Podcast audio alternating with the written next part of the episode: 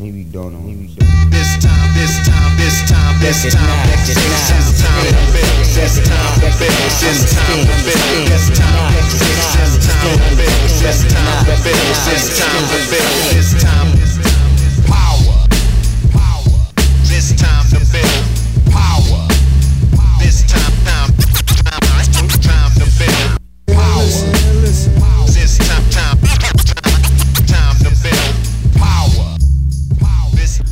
What's up, everybody? I am your host, Chris Hampton. Welcome to episode 50 of the Power Company Podcast, brought to you by PowerCompanyClimbing.com.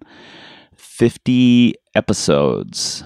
That sounds so epic. I didn't even, I never imagined going 50 episodes. So thank you guys for sticking with me. And today I've got something special for you a conversation that I'm really, really excited to be able to put out into the world. Uh, but first, I want to remind you guys that I will be at the Midwest Training for Climbing Conference August 17th to 19th. And uh, you guys can sign up on their website, midwesttcc.com. And there's an early bird special. You can save 100 bucks until July 15th. So go jump on that now. Um, joining me at the conference will be Steve Bechtel, Arno Ilgner, Justin Sjong. We'll all be running multiple workshops, so you will get to work with all of the coaches throughout the weekend. And uh, that's going to be at Adventure Rock in Milwaukee, Wisconsin. So uh, go sign up, midwesttcc.com. I'm also working out details with Rock Climbing Gym in Kansas City, Missouri, and Asana in Boise, Idaho. Uh, so Nate and I will be at both of those gyms also in August. So if you're in those areas, be on the lookout. We're coming your way. We've got a lot of cool things happening here. Um, this week, I am sending to the printers the final files for the Power Company Process Journal, which will essentially be a mindfulness journal for climbers to help you get into the right mindset for your session. Also, to be able to look back and understand uh, where things are going right or where things are going wrong and be able to repeat that. I'm really excited to tell you guys more about that as soon as I have it in my grubby little hands. And, uh, you know, one more time, uh, big thanks to you guys for for being a part of this. Um, you guys are making it happen, and I really, really appreciate that.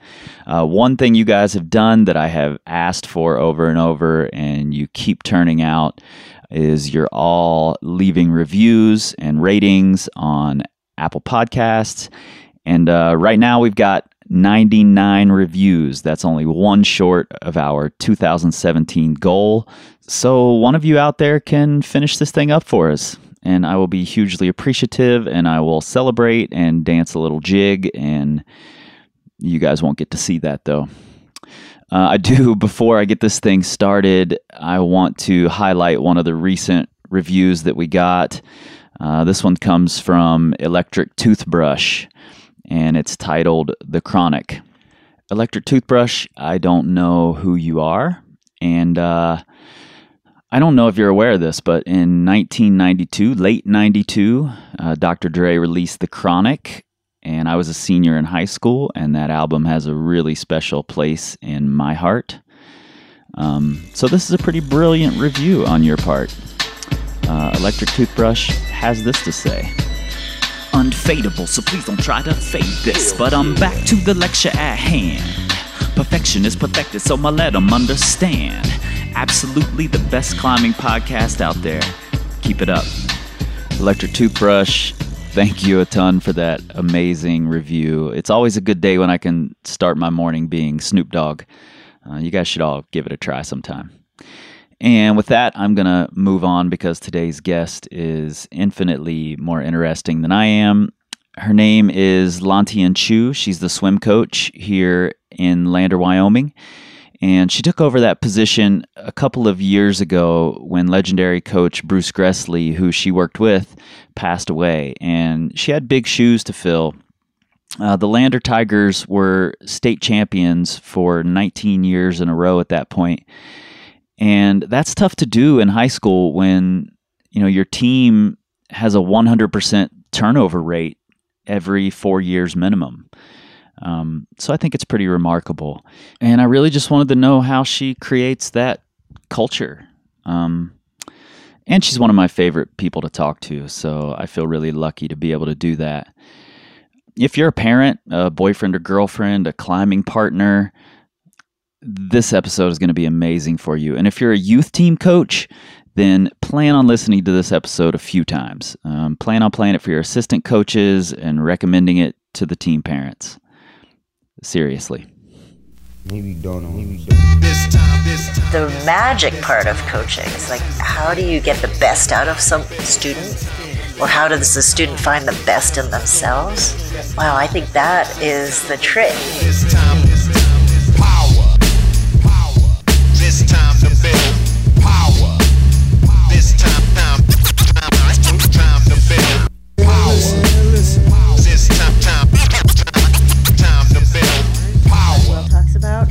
that if you have some inner ignition that it will help you put in the 10,000 hours and then you have to have a coach with like pretty immediate feedback to make it like fast learning. Right, and that's a big part of practice is having that feedback, having you know somebody to bounce those ideas around with and yeah. talk to.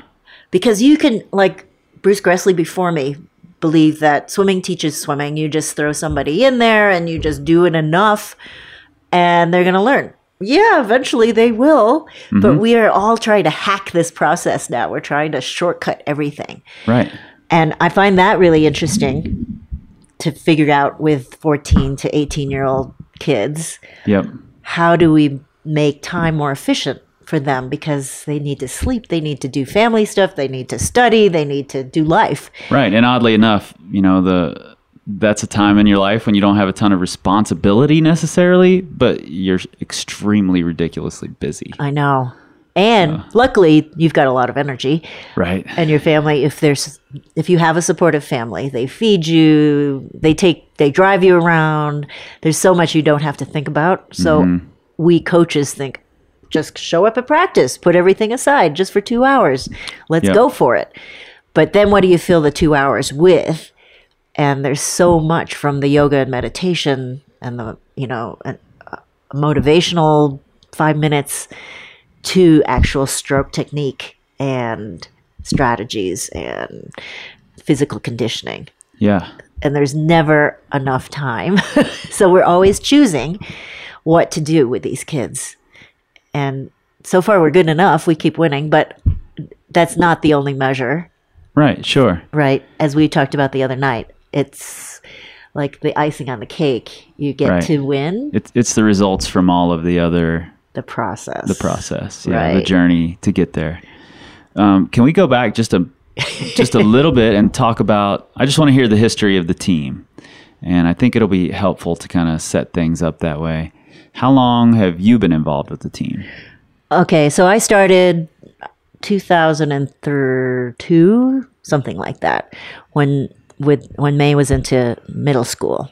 Okay, But before that, I was with the swim club when May was about five. okay, so you've been involved with swimming since before you were with the Lander Tigers. I assume they're Tigers, the Yep. swim team. Yeah. Yep. Okay.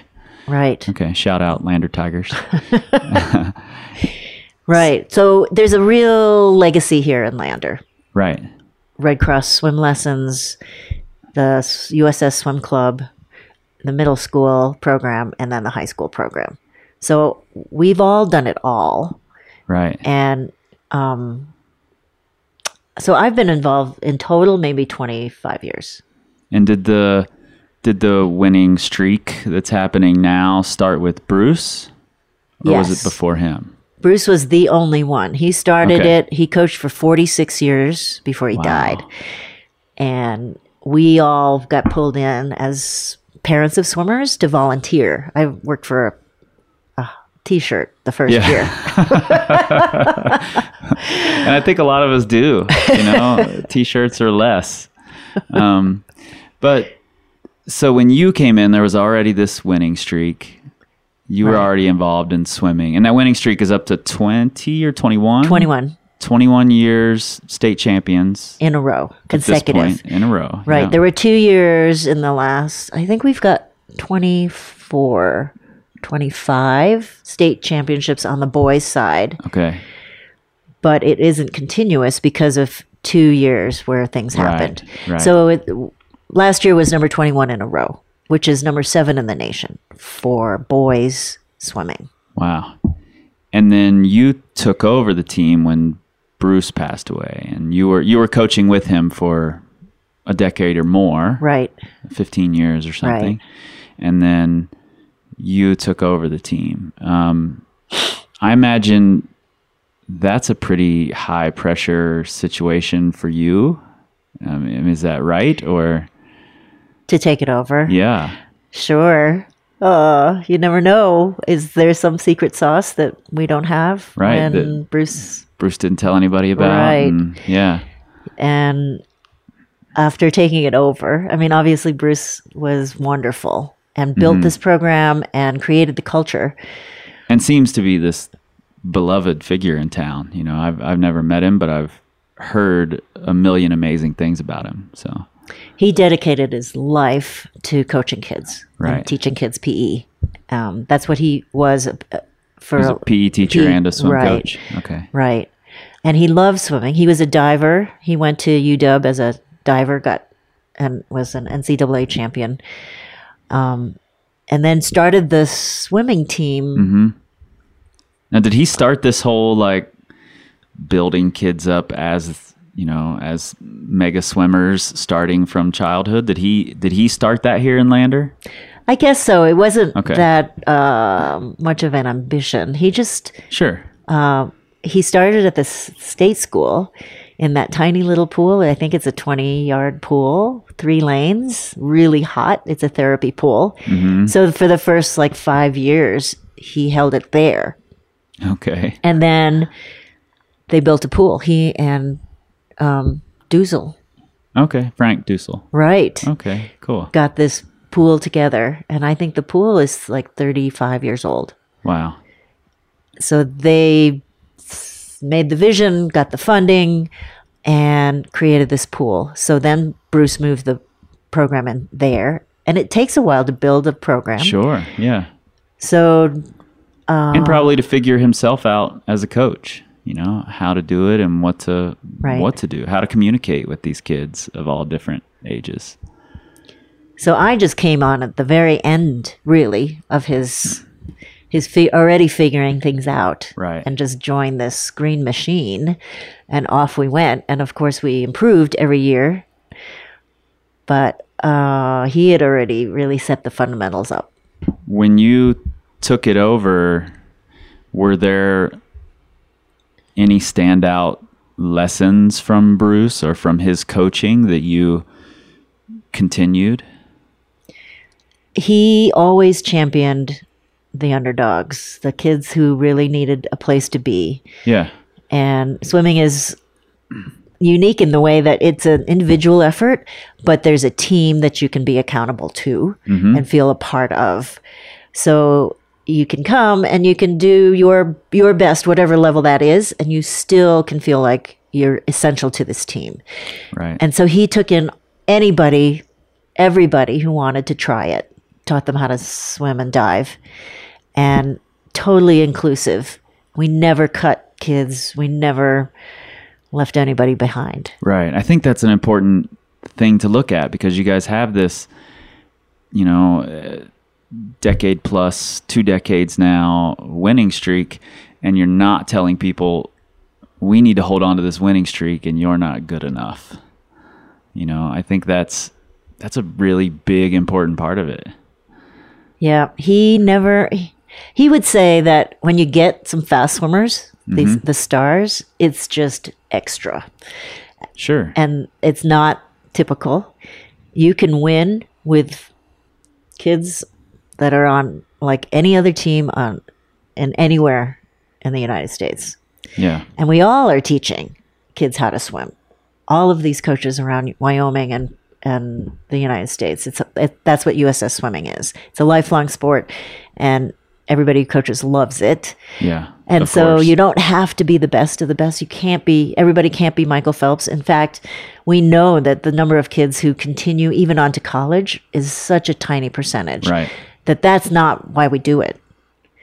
And Yep. if you get these champions, kids who already come in with some background or some joy and love and talent for the sport, wow, you can really make a, a team fantastic. But you don't need Yeah. that. And we have won, there's one year in the last 20 where we won state without winning a single first place at state.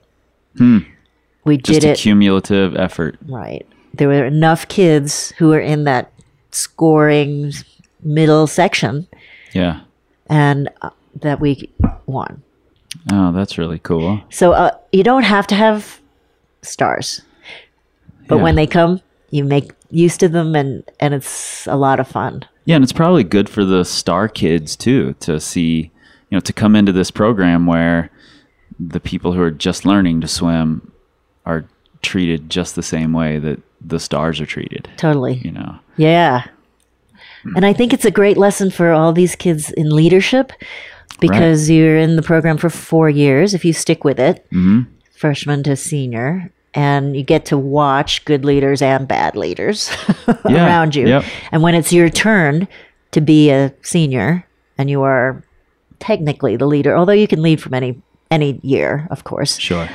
But that is when the burden maybe of the success and the legacy hits you the most.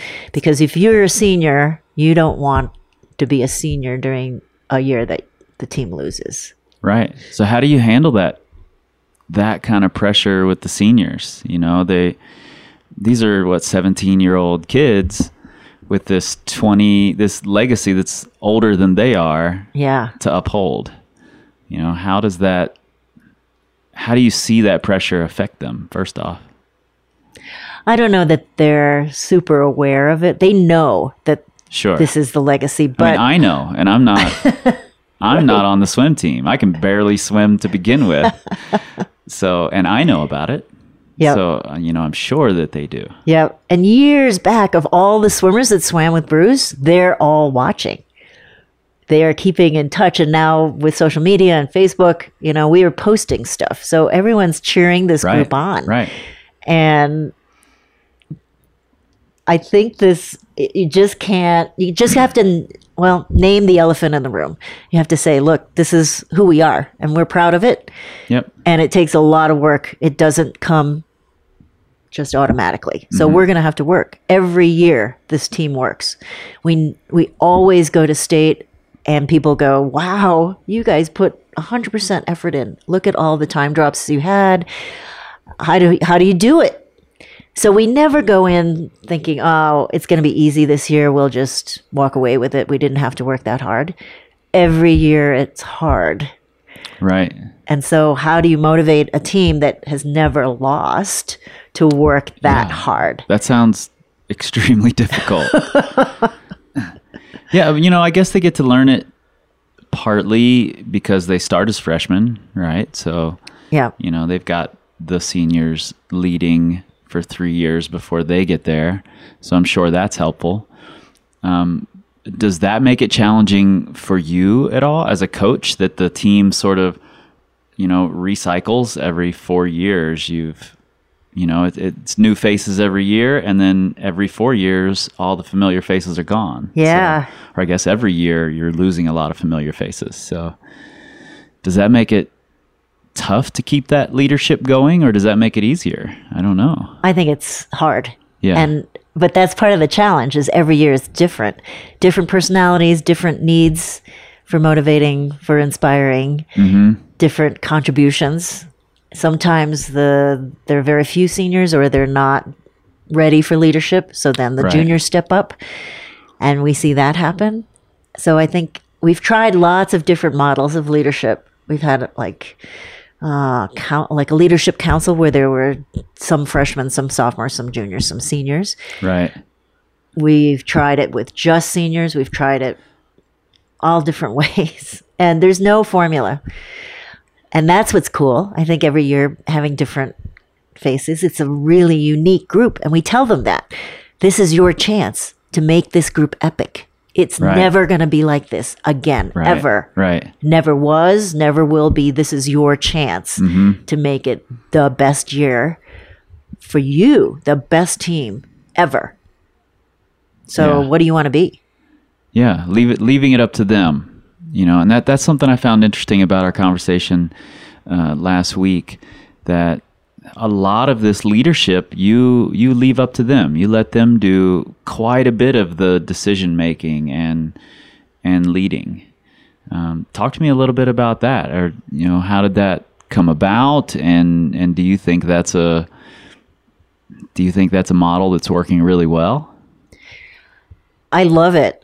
I love coaching with questions Okay, and I like that. like waiting, asking a question and waiting, hmm not giving them the answer, letting them sort it out. Try something. If it fails, great, even better. Yeah. Then yeah. we process that and we try again. Yeah, that's how Nate, my partner, and I coach quite a bit is through questions. And when we do our workshops, 90% of the communication we have with the people in the workshop are questions and, and trying to lead them into answering the question themselves. If they're not, if they don't get it right away, there's a way you can lead them into answering it. Yeah. I think kids are, they'll step up if you just give them a chance. Yeah. If you get out of the way a little bit. Yep.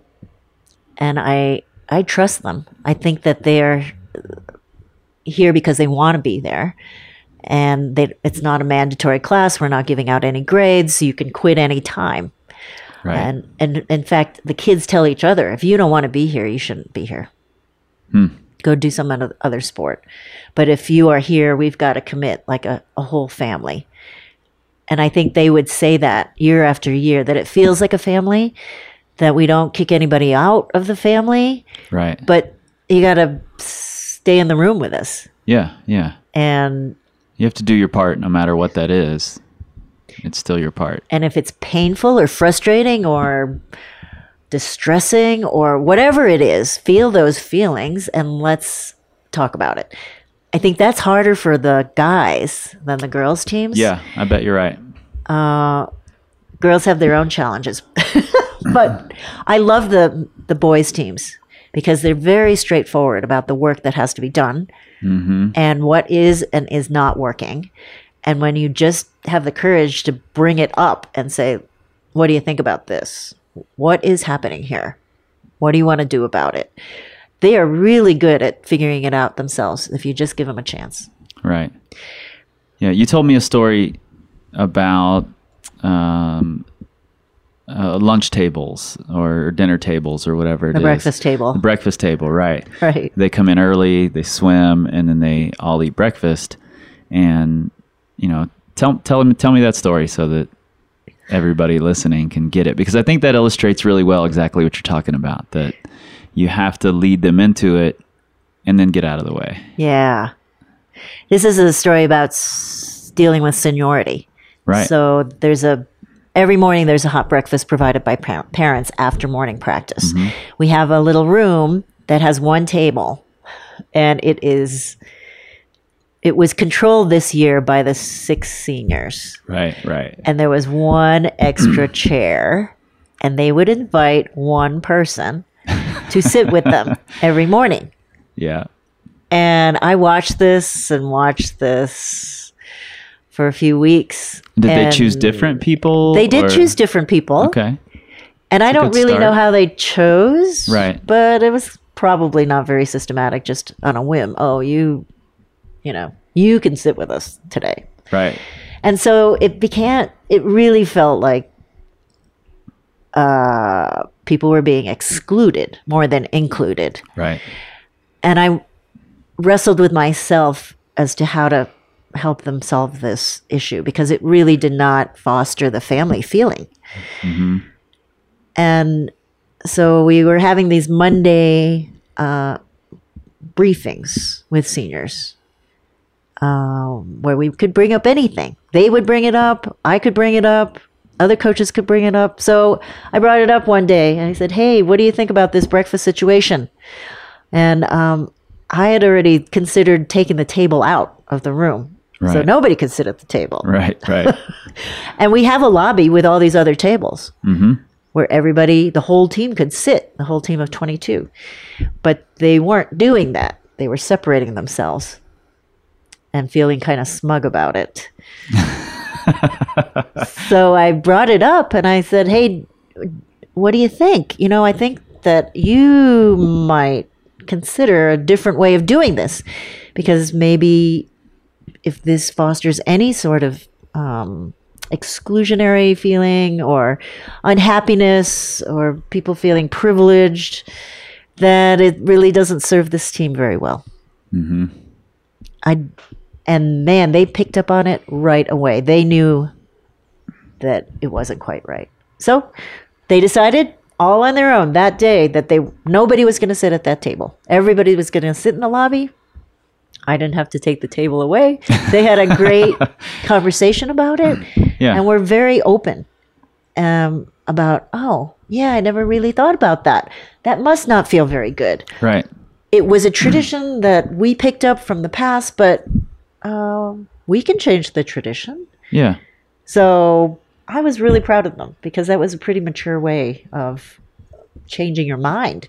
Yeah, and I think that's huge. I think it, you know, you're building humans more than you're building swimmers. And that's a skill, that that communication skill, that openness is something they take into every single thing they ever do. You know, far beyond the pool. They're going to use that every day in their life. Yeah. And that's a that's a massive thing for a high school boy to be able to do. When I was 17 years old, there was no way that I could be that openly communicating with someone. Yeah. I don't think it happens overnight. I think because this is the culture of the team and people dare to say some things out loud, and some people are better at it than others, Right. and they take the lead in a lot of these conversations. But, and uh, we have banquets at the end of the year where people stand up and talk about this team and talk about their four year experience and they cry in front of each other. Right. It's the most heart wrenching and beautiful thing ever that they feel safe enough that we have created a space safe enough that these men, these young men can do that. Right. So I think we're we're just super proud that um, I don't know. I mean, there's probably lots of little things that we do that all add up together to this. Um, I mean, it sounds like the overarching idea here is family, you know, and I think I've heard that word a number of times when talking about the Lander Tiger swim team and, you know, talk because I was around when, when Bruce passed away and, and heard a lot of stories and heard the stories of his, um, funeral and you know and i've heard about it from may because obviously um, may your daughter and i are friends and you know just just seeing the the closeness that everybody has i- is really interesting to me. I, i've never experienced that on a in a team setting before. And i think it it shows Mm, not least of which is in the 21 state championships in a row you know and i think that that must be a huge part of it. I think that uh, at first I thought that oh because we're coaching high school and we're coaching life lessons and most of these kids aren't going to continue as professional swimmers right. that this we that the time we spend developing the family mm-hmm. um, is justified and it's correct for this age group. But the more I talk to other coaches who are coaching Olympic teams and national teams, it's the same thing. And college teams. Right. If you don't have that feeling of commitment and trust and respect um, among the teammates, yeah even if you win, first of all, probably you won't win as often. sure And if you do win, the success doesn't feel as sweet because you're not quite sharing it with people that you really are connected to. right So I think we're really on the right track. That the earlier we teach these experiences, the better it will suit them, whatever they do in life. Um, and so it's not just because we're doing it with 14 to 6, 18 year olds and they're ready to learn these life lessons. It continues to be the reason for success for professional teams, for higher level teams. And we kind of came up with that just because it felt good to us. It felt organically like the right thing to do intuitively. Right. Um, because May, again, she went into a college team and it just felt so much not a family. It was so cutthroat. It was so Right, right. kind of brutal. Um, and she didn't stick with it. Do you, uh, you know, and it, it's just, uh, there are other factors there too, but it didn't feel the same way. And we would say to our kids, well, never again will you feel this. We're proud to, to offer you this. Um, and you can go on and, and excel in all these different ways. And we hope that you create this feeling of family for yourselves when you get a right, chance. right. When you're in charge, when you're the coach, when you're in the lead. but we feel like this is pretty rare here and and we hope you value it sometime in your life. Yeah, I think, and I think they must. You know, like you said, they're all looking back. They're all watching. You know, May was a was a superstar on the team, and now goes and takes photos of the team. Yeah. You know, it's it's not a coincidence. You That's know, true. I think Yep. they do carry it on, and you know, beyond the the idea that you're getting these high school kids, particularly boys, to communicate the way they are, which is fascinating and seems impossible to me. You talked to me a little bit about meditation, and you men- mentioned it early on in the conversation. How do you get high school kids to meditate? I can't even fathom that idea. How does that start? Yeah, we talk about um, like mental training as being like 80% of the sport. Yeah. yeah, almost every, Um, every sport. sport. Yeah. Right. So to control your arousal rates and how do you relax enough and focus and visualize Right. and it uh it's hard to just say okay everybody lie down and visualize your race. Nobody knows how to do that. Right. But Exactly. people do daydream. People do know how to think about things and imagine things and and so we practice it like often and for short periods of time. And so I led them into it by using a technique like uh, just breathing and for a few minutes at a time after a yoga session, which is active enough that you feel like, okay, I can sit down and rest for a little bit and not fall asleep.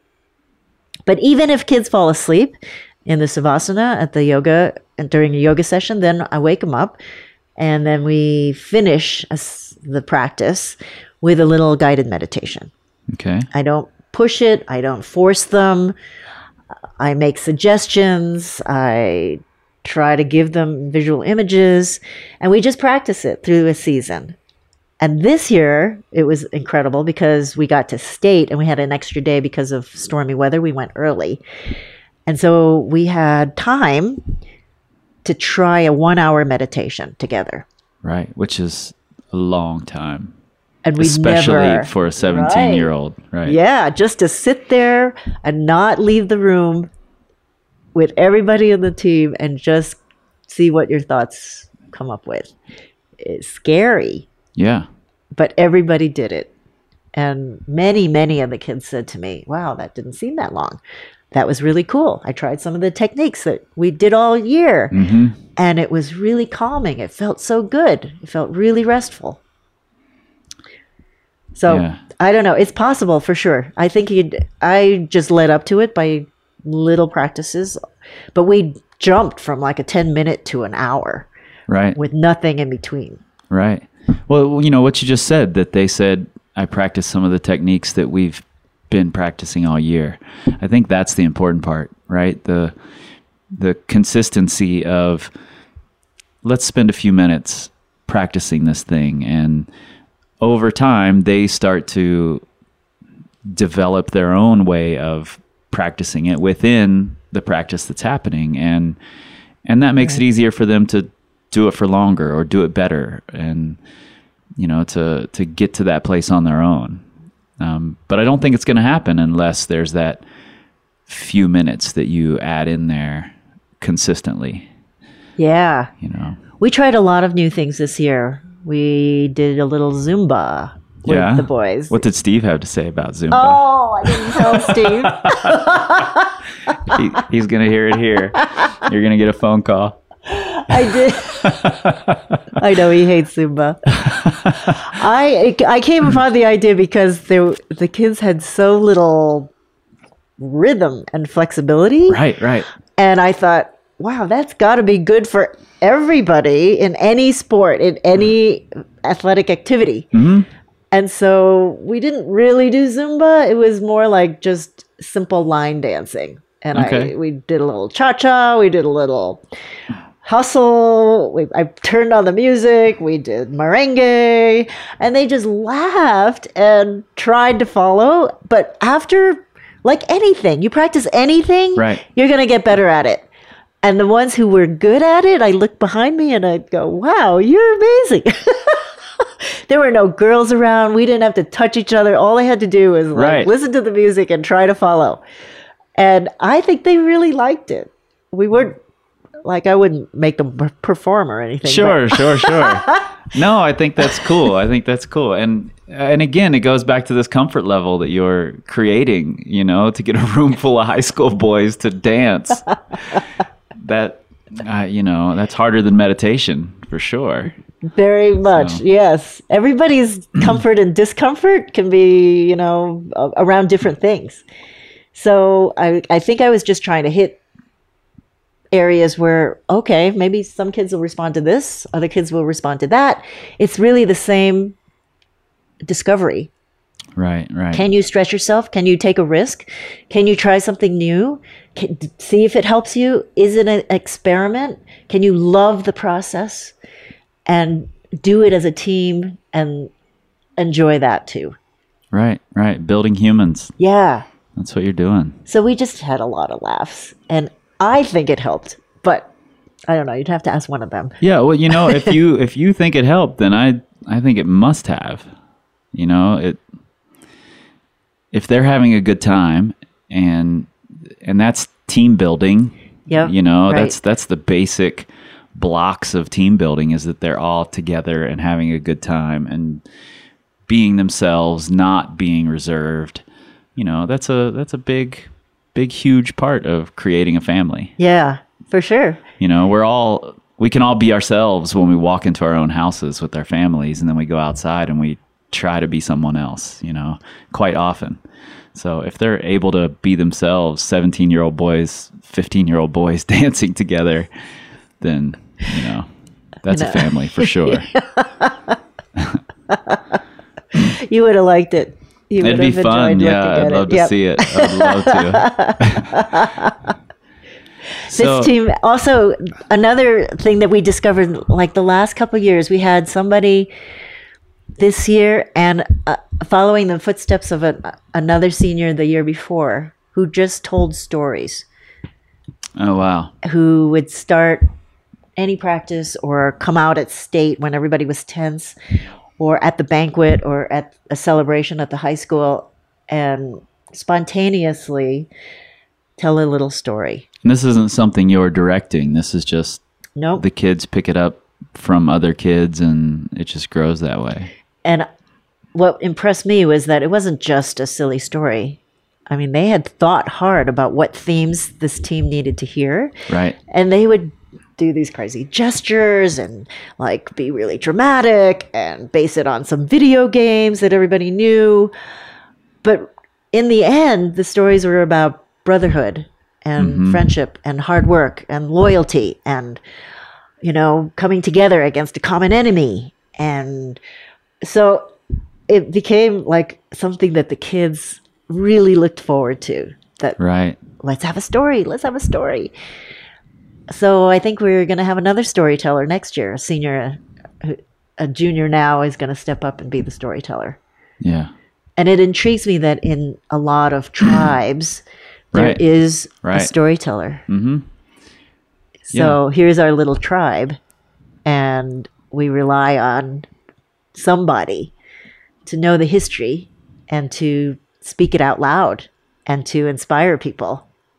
Yeah, I think that's, you know, I hadn't really thought about it, but that's something that do, definitely does permeate every, you know, tribal culture. And, and, and I'm not speaking in tribe in the, you know, strict definition of the word, but the, you know, there's a climbing tribe and a skateboarding tribe and a surfing tribe. And, you know, we have Paul Piana and, and John Long and Steve Bechtel to tell stories Yep. you know, and we all love that.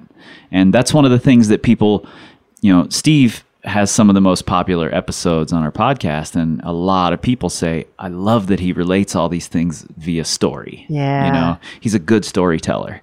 And that's what makes people listen. It's what draws people to Steve and to Paul and to John and, you know, to all these storytellers. Yeah. And, and people respond to that. So that's pretty big. Is this junior, you know, is he just stepping into the role on his own? He just said, this is what I'm going to do. Yeah. He Cool. almost didn't come out for the team um, this year. Really? And then he came in and totally blossomed. Hmm. So I'm really excited for him because I think he's uh, he's got a lot of respect from the others. They know that it was hard for him. Yeah. He is not a star, but he works hard Right. and he's not bad. He's he's good. Right. He Right. earns points at state. So he is leading in the water as well as leading as a person. Yeah. And I think that's important to foster that. You know, you don't have to, you're not necessarily a star just because you put the most points on the board. You know, there are, there are people who facilitate Yeah. those point earners to do what they do, you know, and if those stories that he tells bring something out of those star point earners, then you know he's he's contributed hugely to that. Right. The star point earners, we can't just win on them. Right. There are never enough of them. right. They're the icing, right? So the group that scores the most points are the three kids below the star Right. Right. who place whatever, second, three, two, three, four. Um, so if we can somehow get the group below to step up more beyond what they thought they could do, they actually are the success of the team Right. in terms of the the points. Yeah. Raises up the whole team. Yeah. Yeah. It's been fascinating for me to see people take roles and you can as you are alluding to there's all these different roles in groups Right. and can we respect everybody in what they're giving um, is there enough space for everybody to do what they're good at or even explore what they might be good at Mm-hmm.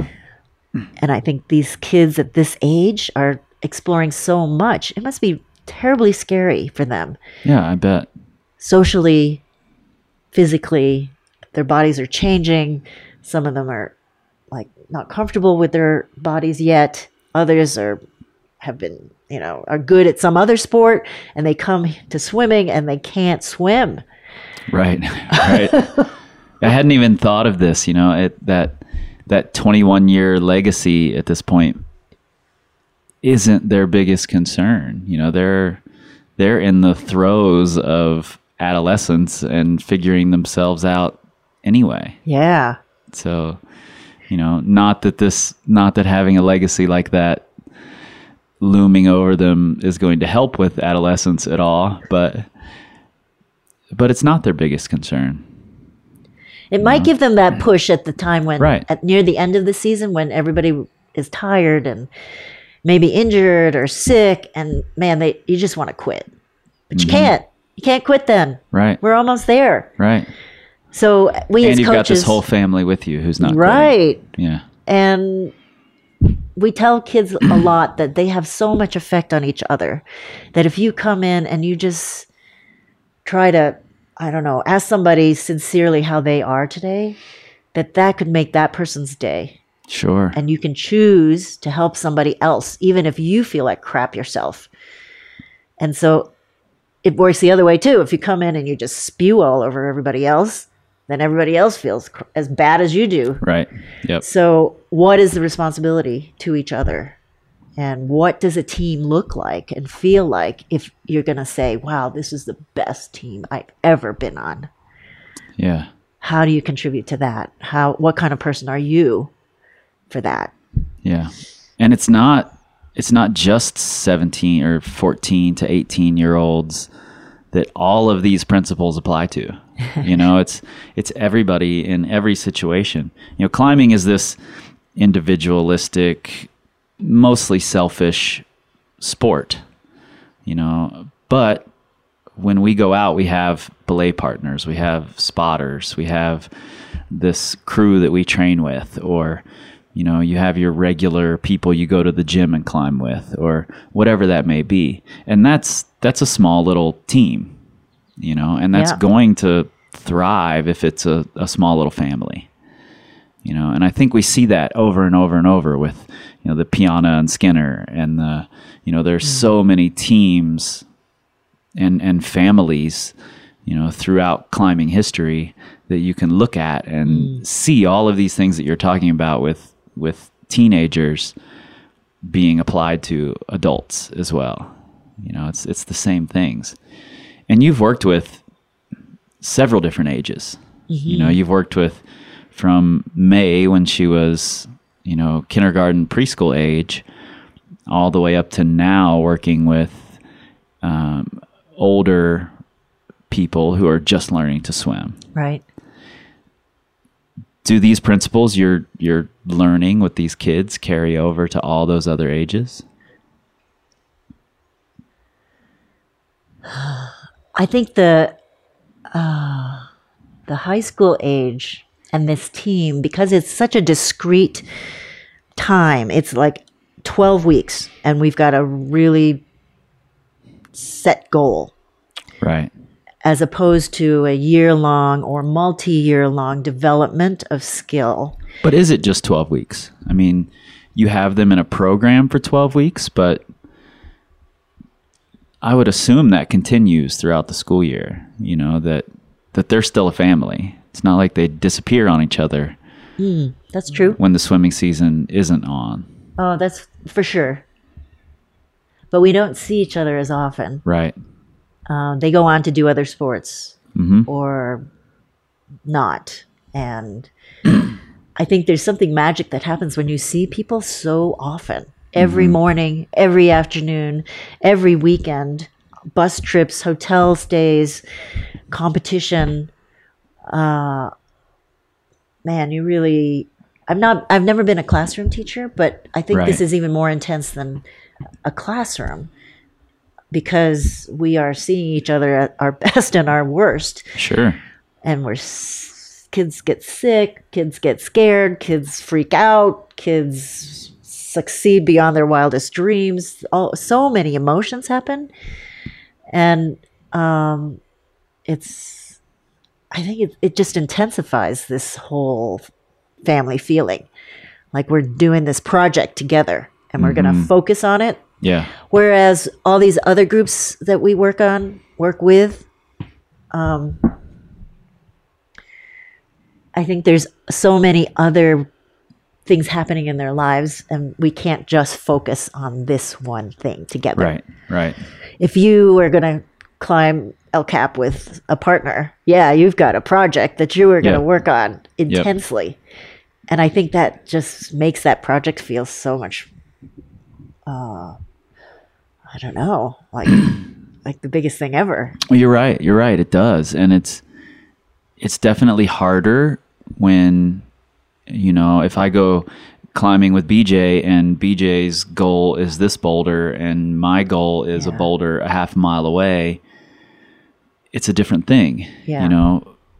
But there's definitely a way to create some sort of team there You know, if I'm there and I'm fully supporting BJ in his goal, then I know when I get to my boulder, BJ's fully supporting me on mine.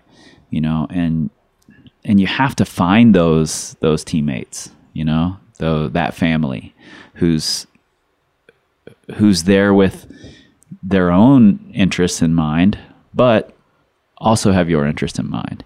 And I think that's really important, you know. And and I imagine, like you said, uh, older folks have, you know, uh, once they're out of college and onto their lives, they have all these other things going on, and it's tough. So maybe we don't get as intense a situation as you know these 12 weeks where you're with each other all the time you know all your waking hours are spent thinking about the same things and doing the same things. But when this group of women goes into the pool to learn to swim together you know even if it's only two or three of them Yep. they're still facing their fears together they're still conquering together and achieving together and and I think that creates something that we don't necessarily get in our adult lives if it weren't for sport or you know other pursuits where there's a, a team sort of network Oh, I agree totally. the uh, and the older we get, the more we think, how do we sustain ourselves? How do we keep moving? How do we keep goals? How do we stay young? How do we yep right? So we've it's easier when we have a group that we are trusting and commit to. yeah I'll meet you there. Okay, so even Yep. if you don't feel Yep. like it, you go because the other ones need you. And I think I see all this these older these videos of these swimmers in the 360 age group bracket. So they're like a relay of four. oh These wow people are in their 80s Yeah. and 90s Yeah. and their ages are over 360. mm-hmm. They are setting world records. yeah how and cool they will say that yeah, they show up at the pool because their buddies are there. yeah Frank's gonna be there I have to be there too Right. you know yeah Yeah. absolutely i you're you know you're accountable to someone else you know, i think that's a big part of it Oh, totally. Yeah, that word is a little scary for these teenage kids. i bet They don't want to be accountable. yeah They want to just do what they do. yeah they don't want their decisions to be letting someone else down and Right. you know Yep. But that, if anything, is the biggest lesson that we have for each other. Hmm Is like, how do we have a, a relationship if we don't have, if we're not feeling accountable? So, Yeah. So here's here's a thought, and we're talking a lot about the the kids and how they feel and how you know the pressure affects them and what they do with that pressure. But when you're a coach, where do you take credit and where do you give credit? You know, I think this is a tough thing for a lot of coaches that you can see like the the beginner coaches and I hesitate to use the word coach in this case, but the people who are if my athlete fails, it's their fault. And if my athlete succeeds, I did that, you know.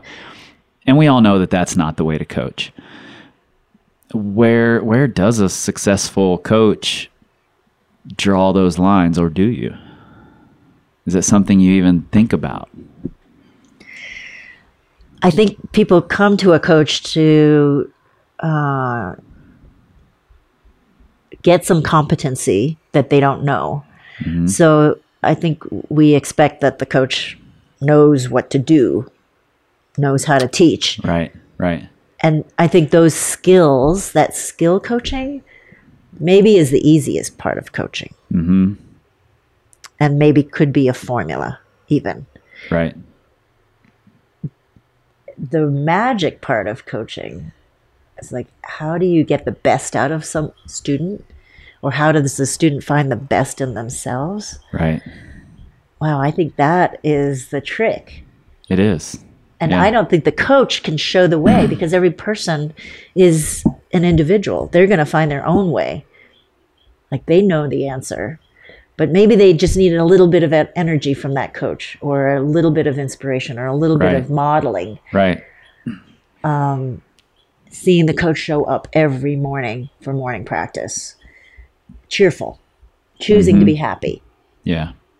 working out themselves, working on projects themselves, staying fit, um, whatever it is. And staying interested.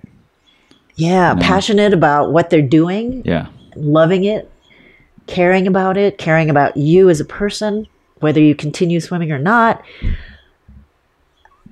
I don't know. Is that being a coach or is it just being a good human being? I think it's a little of both. I mean, coaching for us has definitely been, you know, we joke sometimes that we're 90% therapist. Yeah. Um, you know, almost all of our clients are adults and and there's a lot of talk about feelings and you know, disappointment and and it makes me I'm I'm always extremely hesitant to sound like I'm taking credit, I guess. I like to congratulate the people who are succeeding who want to be congratulated in this way, uh, you know, Yeah. via the internet and you know, I want to show everybody what they're doing. But I I'm very careful to make it clear that they're doing the work. You know, they're the ones doing this. I'm just providing a roadmap and I'm providing conversation and direction and therapy, you know, through Yeah. the whole thing. yeah. So so yeah, it's a tricky tricky thing to define, huh? It is. It's the fun part, though. I really Yeah. like it. It's all about psychology. Yep. Yeah. And I think it's the effective part. You know, you can Yeah. any coach can can buy Steve Bechtel's most recent book and learn how to program a training plan, but not every coach can communicate with their athletes the way Steve does. You know, that's that's where the skill is. That's the important part. It's not in the science. It's in the it's in the human. It's in the You know. relationships. Yeah, it's in the relationships. Yeah. For sure. I think that's where I feel the greatest honor and privilege is that I've been able to have create these relationships with so many different kids and their families and or adults. Um, every one of them is is is truly a an honor to to be led into a person's life and that person say, well, this is how I really feel about this. And there's no one size fits all. Yeah. I have to respond as a human being. And you know that that brought up something interesting. When you're the you know the th- the therapist, the shoulder, the you know whatever it is, whatever your role as coach is at that moment, how do you coach in that situation when it's someone who's a little closer to you? You know, I know you've coached May, and then you've also sent May to Steve for coaching Yeah. and Steve is sending his daughter to you for for True, coaching. For swimming. Yep. you know, so is there a, a point at which it becomes more difficult to coach your own children? I know a lot of climbing coaches deal with this, so I'm I'm curious. Oh, that's a great question because I homeschooled my kids Right, and I coached them right, and we lived together and we traveled together right, and right. everything. and you have an amazing relationship. You know, I, I see it. They're they're both adults now, but but it's an amazing relationship. So you've done something incredibly right. oh, thanks. I'm just I don't know what that is. I'm curious to know. I know people look at us, especially with the homeschooling say, and they say, wow, we could never do that. I could never spend every day with my kids. And I'm like, really? We do anyway. We answer questions. Right. We explore, we travel. We're always feeding back to each other all the time. Isn't that learning and teaching. And we just carried it on to other things. So I try not to like single my kids out. If I were I was a coaching a team and they were part of that team, Mm-hmm. I wouldn't put extra pressure on them. I wouldn't ignore them. I just try to treat them like everybody else. Right. Even though May was a superstar, you know, Yeah. I don't I don't know Willie's swimming background, but I know that May was a star in town. So Willie was amazing too. Mm-hmm. Because I'm judging by everything else he does. I'm sure he was. Yep. Yeah, he he learned when he was really little, following all of us around in the pool, and so he got the fundamentals from way back. So by the time he got to high school, he just applied technique to power, and off he went. yeah. It was amazing. Yep. I don't know. We've always gotten along. I think, um, and I, I I'm hoping that you know that I don't know. The lighter you hold on to people and let them explore it themselves and let them be who they are, Yeah. that applies so much to your own children. But it applies to everybody, um, and I try to remember that just to present a suggestion and say, "What do you think?" and let them explore it their way.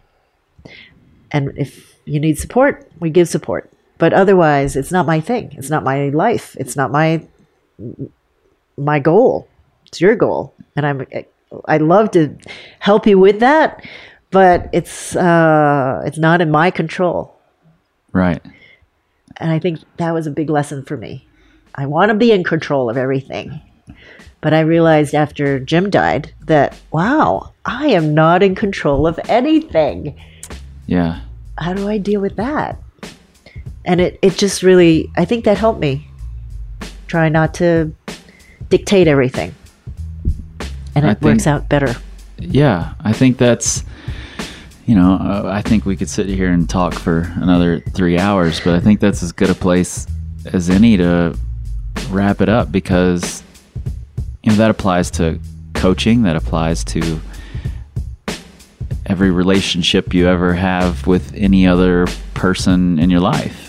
You know, that's, yeah, that's, that's brilliant advice. Oh, thanks, Chris. You make it easy to talk. Thanks. Well, you know, you're when I come back to Lander, and and now I'm here for good. But over the years, when I've come here, there are a few people that I have to see before I feel like I'm here. You know, and you're definitely one of those people. You know, Lucy and Gerald, I go see immediately because they're amazing, and then I don't feel at home here until I get to talk to you, and you're you're this calming fountain of wisdom that that means a lot to me to have available. So thanks for sitting down with me. Thank you. Thank you. You know what? I recognize exactly how lucky I am. Uh, it really is a privilege to sit down with the people that I get to talk to and that they trust me enough to allow me to record and release these conversations. Um, coaching is about so much more than a training plan, and I really appreciate Lantien being willing to sit down in front of a microphone, which I realize is not for everybody, and grapple with the toughest parts of coaching with me. Um, you know, the building of a tribe, the tough love, the the gentle nudging into better decisions, and the willingness to just let go of that idea of control that we all seem to want so badly. Uh, it's not a coincidence that these are all aspects of being a better human. And Lantien is one of the best humans I know. So thanks, Lantien. I can't wait to have another one of these conversations, microphone or not. You guys, we've come a long way in this last year and a half and 50 episodes. And uh, you can all help ensure the next 50 episodes by becoming a patron of the podcast at patreon.com slash power company podcast. We've got 130 patrons over there, which blows my mind. Uh, I hope to see all of you uh, in Milwaukee for the Midwest Training for Climbing Conference this August 17th through the 19th. I hope to see all of you on the social medias the Facebooks, the Instagrams, the Pinterests. Well, I won't see any of you at Pinterest, but you can see us over there. Uh, you will not, however, see us on the Twitter because we don't tweet. We scream like eagles. Maybe don't know. Maybe don't. This time, this time, this time, this time, this time, this time, this time, this time, this time, this time, this time, this time, this time, this time, power, power. This time to build